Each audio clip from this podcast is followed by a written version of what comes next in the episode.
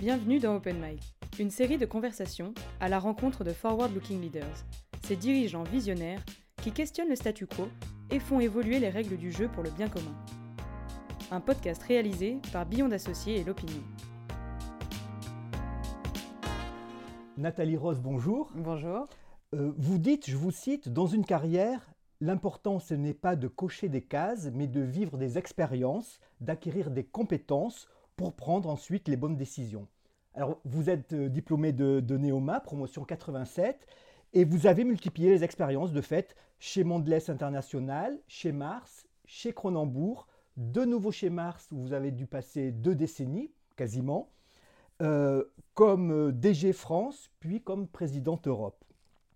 Vous qualifiez vous-même votre cursus d'atypique, ne serait-ce que parce que, entre autres, vous, vous voyagez, vous avez beaucoup voyagé, mais que vous êtes basé à Strasbourg depuis toujours. C'est un choix, un choix assumé, comme beaucoup d'autres de vos engagements qui sont assez nombreux. J'en cite un, vous, vous vous occupez de l'association locale Les Cigognes, par exemple, en soutien aux enfants euh, défavorisés, parce que Rendre la vie plus belle est un credo de manager que vous appliquez dans votre vie professionnelle, mais aussi ailleurs, euh, comme, comme, on le voit avec cette association.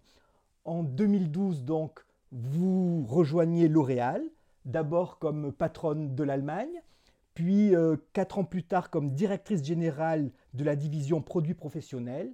Pour résumer, pour être explicite, vos clients, c'est 1,5 million de coiffeurs à travers le monde. Euh, vous êtes membre du COMEX, ou plutôt vous étiez membre du COMEX, puisque vous venez de quitter le groupe pour poursuivre une autre aventure. Euh, alors vous, vous, êtes ici pour euh, nous raconter, pour analyser cette expérience de 9 ans chez L'Oréal. Quelques chiffres avant de vous céder la parole. En 2020, L'Oréal a réalisé un chiffre d'affaires de quasiment 28 milliards d'euros, dont plus de 3 milliards pour, euh, pour la division, euh, pour la division L'Oréal professionnelle. Le secteur de la coiffure en France, c'est 85 000 établissements, c'est ça? Et vous-même, dans cette branche, vous avez dirigé 12 000 collaborateurs. Est-ce qu'il y a des choses à corriger, à, préciser? Ben, à corriger rien, si ce n'est de vous remercier en fait pour ce, cette introduction qui, est plutôt flatteuse et, et en tout cas qui m'honore. Qui Merci beaucoup. Nathalie, euh, première question peut-être euh, pour attaquer par, euh, par cet angle-là. En mars 2020, les salons de coiffure du monde entier ferment brutalement et le business que tu diriges est à l'arrêt. or, L'Oréal Produit Professionnel a fini l'année 2020 sur un bilan particulièrement positif. comment est-ce que tu as, comment est-ce que vous avez collectivement réussi à faire de cette crise une opportunité? Oui, c'est vrai que cette année 2020, elle a été euh, totalement atypique, tout le monde le sait, mais particulièrement pour le monde de la coiffure, puisque c'est vrai que 100% des coiffures du monde, des, salons de coiffure du monde ont fermé en même temps. Ce qui euh, a fait, je pense, qu'on a réussi à transformer ça en opportunité, c'est qu'on était prêt. On était prêt pourquoi? Parce que euh, il y a cinq ans maintenant, quand j'ai pris la direction de la division des produits professionnels de L'Oréal, j'avais écrit, exactement comme vous venez de le dire, euh, rendre la vie plus belle, concrètement accompagner l'idée même, la transformation digitale de la beauté professionnelle avec une approche que j'avais qualifiée de entrepreneuriale, customer-centric et qui bénéficie à tous. Et en fait, avec mon comité de direction de l'époque, j'avais partagé cette envie euh, de faire cet agenda, cette envie d'aller vers cette vision. Et on avait écrit euh, quelques mois plus tard un peu un, cadre stratégique avec euh, sept euh, leviers qu'on avait appelés des game changers euh, de façon très simple. Et on avait dit, voilà, ça, c'est notre cadre, on veut fonctionner là-dedans. Là-dedans, il y avait notamment la transformation digitale comme absolument faire de lance de notre action. Pourquoi? Parce que le monde de la coiffure avait été totalement disrupté par le digital. Puisque c'est vrai qu'on ne se fait pas couper les cheveux par Internet, on ne se fait pas colorer les cheveux par Internet, mais par contre, grâce à Internet, eh bien, euh, la première grande différence, c'est que l'influence est devenue un monde à 360 degrés. Alors qu'avant, c'était très facile, c'était vertical. Nous, on inventait une nouvelle technique, on formait les coiffeurs, on leur vendait les produits qui allaient avec dans les salons de coiffure et ils appliquaient sur la cliente. Alors qu'aujourd'hui, c'est une cliente qui rentre dans un salon avec une photo d'Instagram et elle dit je veux ça.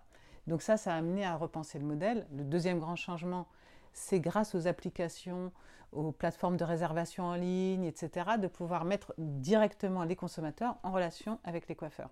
Ce qui veut dire que ça a permis aux coiffeurs de devenir indépendants, de plus être forcément basés dans un salon, puisqu'on pouvait les joindre d'une autre façon. Et déjà avant Covid, 60% des coiffeurs américains ou anglais, par exemple, étaient déjà indépendants. C'est-à-dire que soit ils louaient un siège dans un salon, soit ils allaient faire la coiffure à domicile, ou ils recevaient chez eux, ou ils louaient dans un espace de coworking, etc. Donc ça, c'était le deuxième phénomène. Et le troisième, bien sûr, c'est le e-commerce.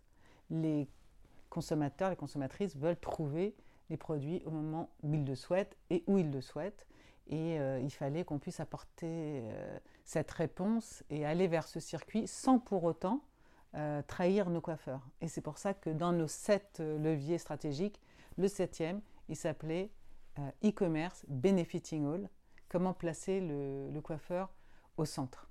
Alors vous aviez en quelque sorte un, business model qui était formaté pour, pour s'adapter à la crise, mais qu'est-ce qui se passe dans la tête d'un manager 12 000, collaborateurs du jour au lendemain, quand vous vous rendez compte, c'est quand même une crise qu'on n'a jamais vue, donc ce n'est pas imaginable. C'est une crise sans précédent et c'est vrai que, et c'est vrai que cette, cette, chance dans cette malchance, c'est qu'elle soit arrivée euh, en 2020 et pas deux ou trois ans plus tôt, parce que là, euh, on aurait été vraiment euh, désemparés. Là, en fait, on est, bah, à 15 jours près, il y a un an, je dois dire dans une période très très compliquée. Vous avez dit que j'habitais Strasbourg, mais comme vous le savez, euh, le, Covid a malheureusement commencé euh, en Alsace. Et à l'époque, on ne connaissait pas les gestes barrières. Et donc, ça veut dire qu'au moment où, ce confinement est déclaré, euh, j'ai deux parents qui sont hospitalisés. Et, que, et que dans mon environnement, des gens très proches, comme le président du syndicat de la coiffure, se trouvent aussi hospitalisés à ce moment-là. Et je crois que il n'y a peut-être pas de hasard, ça m'a donné en fait une énergie et une volonté de, euh, on va dire, d'agir. Il y a des choses contre lesquelles on ne peut pas agir. Euh, à ce moment-là, on ne pouvait pas agir contre, euh, contre ce virus, on ne pouvait pas agir. Il y a des choses pour lesquelles on peut agir. Et je crois que ça m'a donné une énergie vraiment démultipliée pour agir auprès des coiffeurs.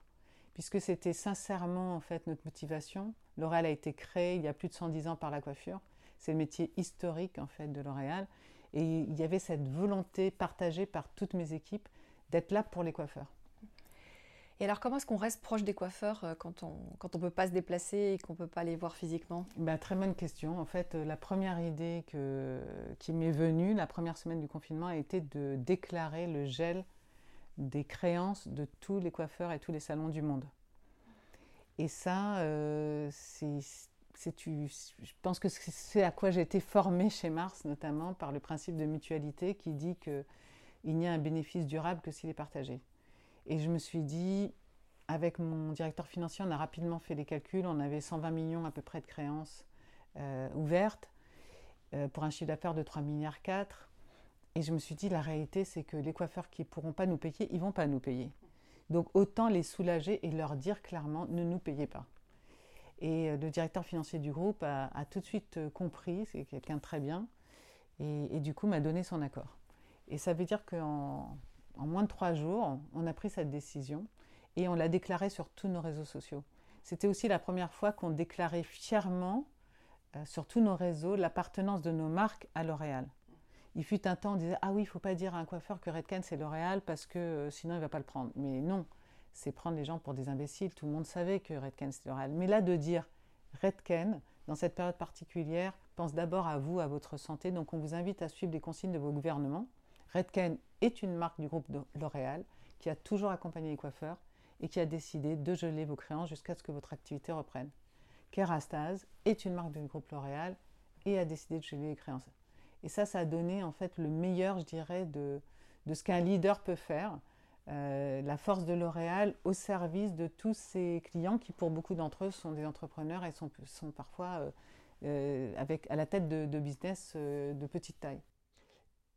Et une fois le, choc passé, une fois les premières mesures d'urgence prises, comment on adapte son management? Parce que vous insistez beaucoup, bien sûr, sur la relation homme-femme au jour le jour. Comment on adapte son management dans une situation de crise où le présentiel se réduit de plus en plus? Je pense qu'il y a une forme certainement d'autorité. C'est-à-dire que le 13 mars, on a fermé les écoles et comme j'avais créé une école, j'étais aller sur place à Real Campus by L'Oréal, la première école qui propose un bachelor coiffure et entrepreneuriat au monde, donc un niveau bac plus 3 dans la coiffure pour valoriser justement ce métier. J'étais le 13 mars là-bas pour fermer l'école. Et dès le 13 mars, j'avais emmené toutes mes affaires. Je, sentais que, que je n'allais pas revenir tout de suite à Paris. Et j'étais en, en, communication, en visio déjà. On avait déjà Teams. Hein, euh, ça n'a pas été découvert avec le Covid. Pour certains, oui, mais pas pour nous. Et j'étais avec mon comité de direction et on a parlé qu'est-ce qu'on fait? Comment est-ce qu'on agit à partir de la semaine prochaine? On avait déjà décidé d'inviter euh, tous nos collaborateurs à être en télétravail. Et moi, dans la foulée, j'ai composé une petite équipe euh, rapprochée avec cinq personnes et je leur ai proposé de se retrouver à partir de lundi tous les matins à 9h. Et, pendant toute l'année qui vient de s'écouler, on, s'est retrouvés tous les matins de 9h à 9h30 pour prendre toutes les décisions de la journée. Donc je pense une, une vitesse euh, dans la décision, une vitesse dans la coordination qui est très différente dans une situation normale et qui était nécessaire dans cette situation de crise. Et ça, c'était le, premier petit cercle. Et ensuite, euh, beaucoup de connexions avec euh, le reste du comité de direction, avec les patrons des zones, avec les patrons des pays. Et bah, j'ai dû changer mes lentilles après le premier confinement parce que je voyais plus rien puisque je n'étais pas équipée à l'époque et je me suis fait un, problème aussi à mon bras euh, qui était lié à cette position, euh, on va dire, devant un petit écran. Depuis, je me suis mieux, mieux équipée, mais à l'époque, je ne me rendais pas compte. Mais j'ai passé ma journée, en fait, connectée. Je crois que j'ai jamais été aussi connectée avec euh, l'ensemble des équipes, avec des clients en direct, avec les médias, avec le reste du groupe.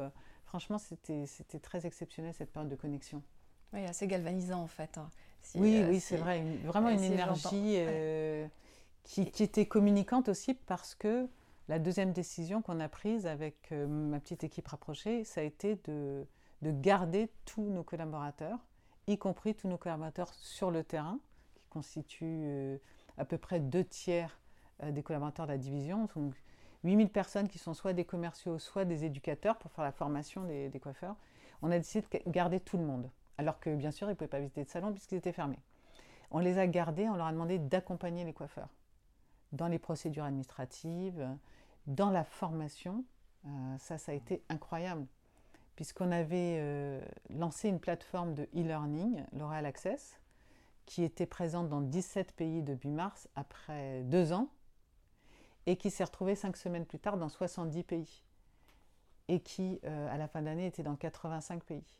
Et du coup, du jour au lendemain, nos forces de vente euh, commerciales et éducation se sont trouvés des héros présents pour les coiffeurs, euh, à les accompagner. Ils étaient là pour eux avec une énergie de fou. Ils se sont transformés pratiquement dans la nuit de commerciaux à e-commerciaux, de éducateurs à e-éducateurs, et ils ont fait des miracles. Et on a formé 2 500 000 coiffeurs en deux mois de confinement. Il nous aurait fallu trois ans pour faire ça euh, en temps normal. Qu'est-ce qui va en rester de tout ça? Qu'est-ce qui a été transformé durablement versus euh, ce qui euh, a servi à traverser la crise ou qui sert encore à traverser la crise d'ailleurs? Beaucoup de choses, je crois, vont rester. mais il y a surtout des choses qu'on doit faire rester. Et dès le retour, on va dire, en tout cas, plus un confinement généralisé, parce qu'on ne peut pas dire qu'on soit, complètement sorti de cette période, eh bien, euh, justement, avec mon équipe, on avait déclaré des, valeurs essentielles qu'on voulait absolument préserver et qu'on a écrites et qu'on répétait à chaque fois qu'on parlait avec nos patrons de pays, qui étaient la sincérité, l'humanité, la solidarité et l'esprit entrepreneurial parce que c'est vraiment ce qui a été euh, le plus fort dans cette, euh, dans cette période. C'est de mélanger en fait euh, des valeurs humaines avec des valeurs de business résumées dans le terme d'entrepreneuriat, parce qu'entrepreneuriat pour moi ça veut tout dire, c'est-à-dire prendre des décisions dans son domaine comme si c'était notre propre entreprise et que chacun de nos 12 000 collaborateurs puisse avoir ce sentiment d'être des entrepreneurs, de prendre des vraies décisions qui engagent sa boîte pour les 15 ans et les 20 ans qui viennent. Et ça, c'est vraiment ce qu'on a, ce a voulu garder. Et toi, est-ce qu'il y a des choses que tu vas faire euh, différemment euh, à l'avenir dans ton mode de leadership, dans ton mode de management, euh, du fait de cette... oui, en tout, cas, en tout cas, être convaincu encore plus que jamais que la clé pour moi du succès et la clé aussi qui est l'intérêt en fait de l'entreprise, c'est de marier l'humain et la performance financière. Et que l'un entraîne l'autre et réciproquement que si on veut vraiment faire une différence sur la planète, rendre la vie plus belle, il y a un endroit qui est capable de le faire, ce sont les entreprises. Parce qu'elles peuvent créer cette valeur qui bénéficie aux hommes et elles créent cette valeur grâce aux hommes et aux femmes. Donc ça, je, je pense que post-crise, j'en suis plus convaincue que jamais. Je pense que ce qui change euh, certainement dans mon mode de fonctionnement, c'est de moduler plus mon style de leadership en fonction des situations. Et je crois que j'avais jamais eu l'occasion d'être aussi autoritaire euh, que j'ai pu l'être à certains moments pour euh, justement être sûr qu'on garde le cap dans une période de crise. Et réciproquement, je crois que ça m'a donné aussi euh, plus d'ouverture dans d'autres situations, de, bien écouter tout le monde, de bien comprendre les contextes et de pouvoir prendre les meilleures décisions. Vous avez un concept que vous appelez le Great Place to Win. Vous pouvez nous dire ce que c'est, comment vous l'avez adapté à la crise ou est-ce que vous l'avez mis un peu entre parenthèses? Alors certainement pas entre parenthèses, au contraire, puisque la Great Place to Win vient de Great Place to Work, ça ne vous aura pas échappé. Quand je suis arrivée chez L'Oréal, je, venais d'une entreprise où si on n'était pas bien, euh, euh, bien positionné dans le classement des Great Place to Work, on ne pouvait pas être promu. Hein. C'était aussi important que la croissance ou la part de marché, ou le profit. Et donc, je, croyais fondamentalement à ce concept, mais je me suis dit, euh, et j'ai dit ouvertement à mes équipes quand je suis arrivée en Allemagne, puis à division professionnelle, si je vous parle de Great Place to Work, vous allez me regarder en disant, t'es gentil, ça fait longtemps qu'on nous en cause et il ne s'est jamais rien passé. Du coup, je l'ai appelé volontairement Great Place to Win parce que j'ai eu l'occasion de démontrer depuis maintenant 17 ans de direction générale que c'est quand les collaborateurs se sentent émotionnellement engagés avec l'entreprise, quand ils ont la possibilité de faire ce qu'ils peuvent faire de mieux tous les jours, quand ils se sentent respectés, quand ils se sentent responsabilisés, qu'ils ont la possibilité d'agir comme des entrepreneurs et qu'ils se sentent développés, eh bien c'est là qu'on a les meilleurs résultats. Et ça, c'était vraiment écrit dans notre vision dès le début. On voulait être cette Great Place to Win, qui est aussi capable d'attirer les meilleurs talents, capable de développer les meilleurs talents, de les garder. Et je crois que cette période a été euh, finalement pour nous tous on avait l'impression que ça y est, on était arrivé dans la Great Place to Win. Et c'est vrai que récemment, la division professionnelle de L'Oréal a été capable d'attirer les meilleurs talents au sein du groupe, alors que ça n'avait pas forcément été le cas euh, dans le passé. Parce qu'aujourd'hui, je crois que tout le monde a envie à la fois d'être dans un endroit où on peut se réaliser et, en même temps où on trouve du sens. Quels ont, été les obstacles que tu as, que as trouvés sur ta route dans cette, cette période de crise euh, Covid? Les obstacles, je les avais trouvés avant. Parce que le changement, c'est toujours difficile. Il y a plein de, il y a plein de freins. Je, vous ai donné un exemple tout à l'heure, le e-commerce. Comment est-ce qu'on peut aller sur Amazon alors qu'on euh, a des marques qui sont dédiées aux coiffeurs? Eh bien, on peut aller sur Amazon de façon proactive parce que de toute façon, nos produits, ils sont déjà sur Amazon. Et justement, on peut faire en sorte que, au lieu que nos produits soient sur Amazon par euh, des moyens détournés du marché parallèle, y aller avec nos produits directement pour les présenter dans des bonnes conditions pour tous. Que le consommateur trouve les produits dans des bonnes conditions, avec les bons prix, avec euh, aussi des vrais produits et pas des faux produits qui seraient mis euh, comme ça, qu'il ait un diagnostic euh, qui leur permettent de choisir le bon produit et que si ce diagnostic il est fait en chat avec un coiffeur, ben, là il est sûr qu'il a un bon diagnostic. Et puis si on arrive depuis des plateformes de e-commerce à recruter des consommateurs qu'on envoie dans les salons, par des salons locateurs, par la vente de soins personnalisés qui sont effectués en salon, qui peuvent être euh, vendus en ligne ou même offerts en ligne. Et ça, euh, c'est ce qu'on a réussi à créer euh, progressivement. Mais au début, ça n'a pas été simple de passer les, freins, les barrières de ce que chacun pouvait se mettre en tête. Et quand on est arrivé à la crise, là, je dirais, je vois, je vois plus du tout de barrières. Je ne vois que, que que des miracles. C'est-à-dire que, franchement, depuis, depuis cette année 2020, euh, ce qu'ont fait mes équipes euh, a, vraiment euh, dépassé tous mes rêves. Et pour rester sur le e-commerce et comment placer le coiffeur au centre, est-ce que vous imaginez qu'en deux mois, l'équipe indienne de la division de L'Oréal a créé une plateforme de social commerce de toutes pièces, c'est-à-dire un endroit où 30 000 salons qui étaient fermés pouvaient vendre en ligne directement aux consommatrices. Ça veut dire pour eux la possibilité d'atteindre un nombre de clientes euh, largement démultiplié par rapport à ce qu'ils auraient pu faire en 20 générations de coiffeurs. Et pour nous, bien sûr, aussi la possibilité de vendre beaucoup plus de produits. Donc je dirais vraiment que des belles surprises en fait. Donc on peut garder un esprit de conquête dans une telle crise ah bah, Complètement. Et ce terme que vous avez choisi est emblématique de cette division qui a toujours parlé de conquête euh, et qui particulièrement dans cette période a conquis un nombre de nouveaux clients spectaculaires. C'est-à-dire que à l'issue de, la crise, tu parlais en introduction des résultats. Euh, quand je dis à l'issue de la crise, encore une fois, elle n'était pas complètement finie. Sur le deuxième semestre, on estime qu'à peu près 15% des salons du monde étaient encore fermés. Euh, sur la totalité des 6 mois, 15%. Et pour autant, la division a fait 9% de croissance. C'est la meilleure croissance depuis 16 ans et a atteint un profil, profit euh, jamais atteint et très largement dépassé par rapport à toute l'histoire de la division. Et pourquoi? Parce qu'on a gagné plein de nouveaux salons, parce qu'ils ont compris que L'Oréal était là pour eux. Et par exemple, juste en Europe, on a ouvert 11 000 nouvelles portes de salons. On a gagné beaucoup de coiffeurs indépendants parce que grâce à toute la digitalisation de notre écosystème, la commande en ligne, la formation en ligne, on pouvait toucher tous les coiffeurs euh, indépendants.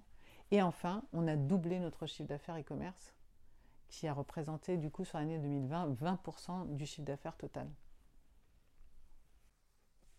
On passe peut-être aux questions plus personnelles. Donc, on va poser des questions assez brèves et donc on attend de. Donc là, vous trouvez que c'était pas personnel en fait Si, c'était très personnel, mais là encore plus. Alors, où vous trouvez toute cette motivation? Dans cette envie de servir à quelque chose, d'être utile, et hum, dans une énergie aussi euh, que j'entretiens euh, physiquement et mentalement, avec des routines, euh, en faisant du sport, et voilà, on est dans une vie la plus équilibrée possible, et puis surtout entouré de ma famille, de mes amis, et, et de mes équipes aussi, qui, qui me donnent toute cette énergie. Tes sources d'inspiration? Je viens de le dire, ma famille, mes amis, euh, mes équipes, mes parents. Un conseil, que, un conseil primordial que vous donneriez à notre leader, à notre manager? Vous en avez donné en entrée, en me présentant, vous avez dit ne pas cocher toutes les cases. Euh, il n'y a pas une carrière linéaire, on peut faire sa carrière en, prenant des chemins un peu différents les uns des autres. Je dirais aussi, euh, la sincérité. Pour moi, être sincère aujourd'hui, c'est une nécessité absolue pour un leader. Dans un monde digital où, tout est connecté, euh, la cohérence, je pense qu'elle est clé. Il fut un temps où on pouvait être euh, un patron très autoritaire et puis, euh, et puis se faire balader par, par son épouse à la maison ou être sympa, soi-disant, avec ses collègues et puis avoir des problèmes avec ses voisins. Je crois que tout ça, c'est plus possible aujourd'hui. Donc être soi-même, être cohérent, c'est vraiment ce qui me semble clé pour que les collaborateurs aient envie de vous suivre parce qu'ils vous croient. Une autre entreprise, Nathalie, qui t'inspire, qui, te touche, euh, qui, euh, qui, te fait réfléchir Alors, comme ça, euh, je dirais la vôtre, tiens. C'est important de, faire du recrutement dans l'époque d'aujourd'hui, et là aussi d'une façon différente. Je pense que remplir des questionnaires, euh, faire euh, des entretiens où on met les gens en difficulté, tout ça, euh, bah, il y a une, nouvelle époque, et je crois que vous avez un rôle important aussi à accompagner les entreprises pour mettre les bonnes personnes aux bons endroits. Trois choses qui vous donnent de l'énergie aujourd'hui? Les projets, les projets qui sont devant. Euh, être, euh, être au maximum chez moi, euh, dans ma maison à Strasbourg, Et en plus, grâce à cette période, plus souvent avec mes enfants qu'avant. Et trois choses qui t'irritent particulièrement L'intolérance, le racisme, l'antisémitisme, la, oui, la non-acceptation de l'autre, l'arrogance et l'ironie. Une citation, une devise vous suit, préférée Il y en a une que j'adore, que je dis jamais euh, dans le bon ordre, mais c'est pas grave parce que tout le monde la connaît. René Char, impose ta chance, serre ton bonheur et va vers ton risque ou un truc comme ça. À te regarder, ils s'habitueront.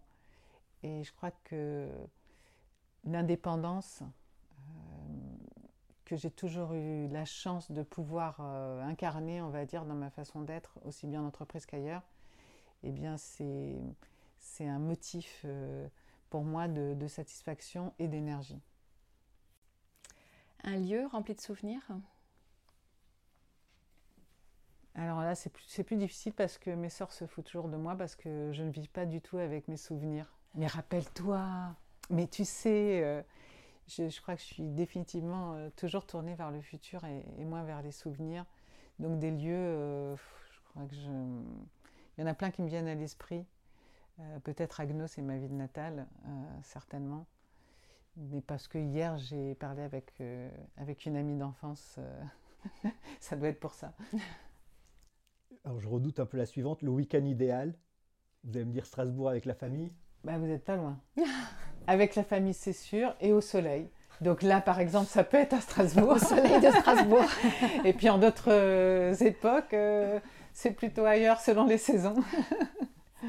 Ton prochain projet, alors c'est une question qui est peut-être particulièrement d'actualité.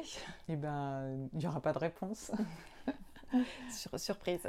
Non, mais bon, après, il n'y a pas une réponse euh, apportée aujourd'hui, mais par contre, euh, il y a une intention qui est toujours la même, qui est euh, d'aller pouvoir faire une différence ailleurs, d'être dans un cadre où il y a à la fois une problématique de business importante et aussi un sens à ce qu'on fait dans, dans ce business-là. Et si vous deviez en quelques phrases nous dire ce que vous voulez qu'on retienne de vous en tant que manager j'ai une amie qui travaille euh, sur, un, sur un livre sur la connexion et qui, euh, et qui euh, parle du, de son déclare-être. Et elle m'a demandé de réfléchir à c'est quoi mon déclare-être. Alors peut-être que c'est ce que je peux utiliser pour vous dire je suis l'impulsion qui crée une performance financière durable par l'humain. Un grand merci à toi. Merci beaucoup. Merci.